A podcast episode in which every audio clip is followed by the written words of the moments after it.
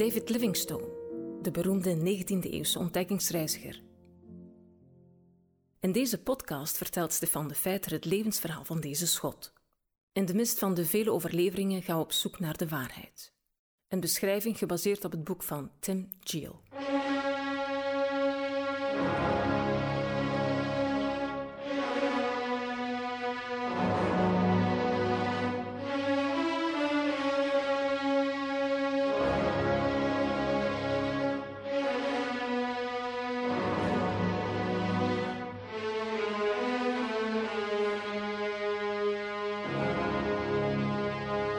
In twee jaar tijd is er minder dan 5 centimeter regen gevallen.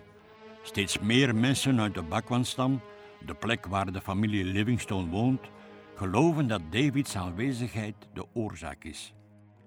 Aan het weer en het geringe voedsel kon David wennen, maar nooit begreep hij de onverschilligheid van Bakwans tegenover het evangelie. Livingstone zegt: De bekeringen zelf zijn niet wat er echt toe doet. De echte betekenis van zendingswerk ligt in de opdracht dat zendelingen de kennis van het christendom over de hele wereld verspreiden. We zijn geslaagd als we daarin trouw zijn geweest. Vreemd genoeg, op het moment dat bijna de hele Bakwanstam zich onverschillig toont, kondigt het stamhoofd Shechele aan christen te willen worden, polygamie op te geven en zich te laten dopen. Het is zoals Livingstone in zijn dagboek bekend, geen gelukkige dag voor de Backwans. Als gevolg op dit nieuws is er grote commotie in het dorp. Iedereen lijkt in verwarring te zijn. Volledige stilstand van het werk. Alle vrouwen blijven thuis, hoewel ze op elke andere wettige dag massaal naar de akkers gaan. De mannen lijken te neergeslagen en ontsteld. Velen spreken heftig, zozeer zelfs dat het stamhoofd Shechele zich erover verbaast. De volgende ochtend besluit hij het volk bijeen te roepen om zijn gedrag uit te leggen. Hij zegt als ze hem willen doden, ze dat maar onmiddellijk moeten doen. Shechele's moed moet alle twijfel over de echtheid van zijn bekering wegnemen.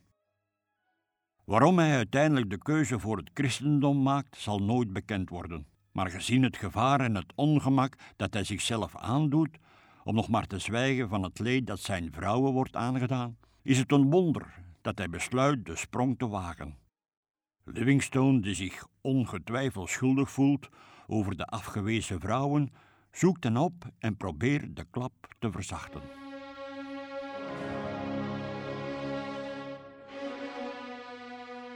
Gedurende de hele maand september gaat het verzet tegen Shechelis aanstaande doop onverminderd door. Livingstone deelt in deze impopulariteit. Velen zeggen dat het jammer is dat het incident met de leeuw enkele jaren terug niet dodelijk afliep. Maar de grootste aanval is gericht tegen het stamhoofd, die zeer bittere vervloekingen moet verdragen, die vroeger met de dood door hem zouden zijn bestraft.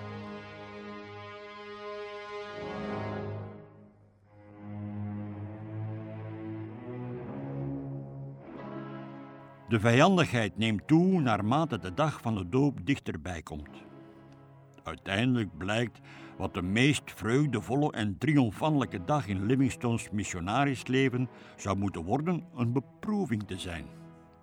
Het geloof dat Shechele de marionet van de blanken is geworden, is algemeen aanvaard. En het gerucht gaat dat de doop niet een onderdompeling in het water was, maar het drinken van mensenhersenen.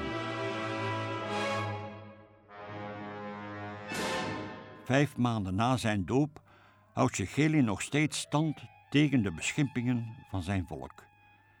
Tot Livingstones vreugde begint hij zelfs Engels te leren. Maar plots merkt hij bij Mokokon, een van Shechele's voormalige vrouwen, de eerste symptomen van een zwangerschap. Livingstone is diep teleurgesteld. Shechele bekent hem dat hij twee keer bij haar was geweest en zei dat het hem speet. De bakwans lachen de missionaris uit, omdat het zo lang duurde eer hij het door had.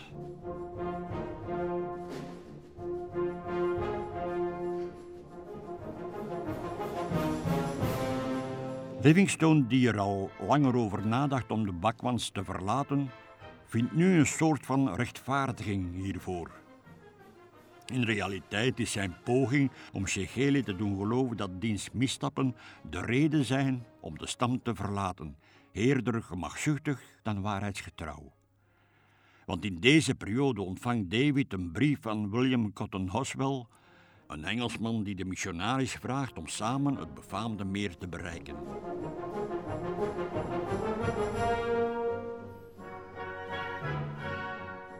Livingstone's vastberadenheid om dat meer te bereiken, door de autochtone Ngami genoemd, is eerder een gevolg dan een directe oorzaak van zijn inmiddels rotsvaste overtuiging dat hij genoeg heeft van een statisch zendelingenleven. Livingstone is dankbaar voor deze lange reis. Zo krijgt hij de tijd om zijn gedachten te vormen rond een nieuwe vorm van zendingswerk. Soms twijfelt hij bovendien of de Afrikanen wel enig voordeel hebben aan het contact met de Europeanen. Terwijl hij volhoudt dat de aanwezigheid van missionarissen heilzaam is, bekritiseert hij de Kaapse regering en de boeren voor hun behandeling van de Afrikanen. Hij schrijft: Als de inheemse bevolking in contact komt met de Europeanen, gaat hun situatie of zeer vooruit of zeer achteruit. Met pijn in het hart constateer ik dat alle stammen die ik in de laatste tijd gezien heb onder dit laatste proces vallen.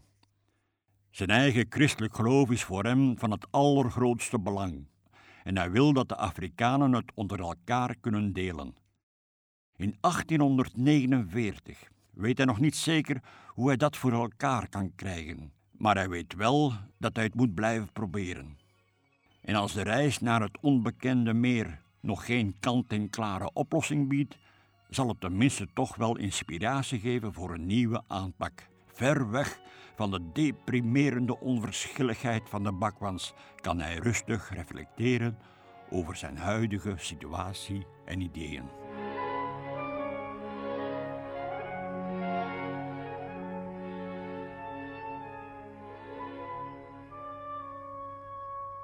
Dit was een podcast van TWR.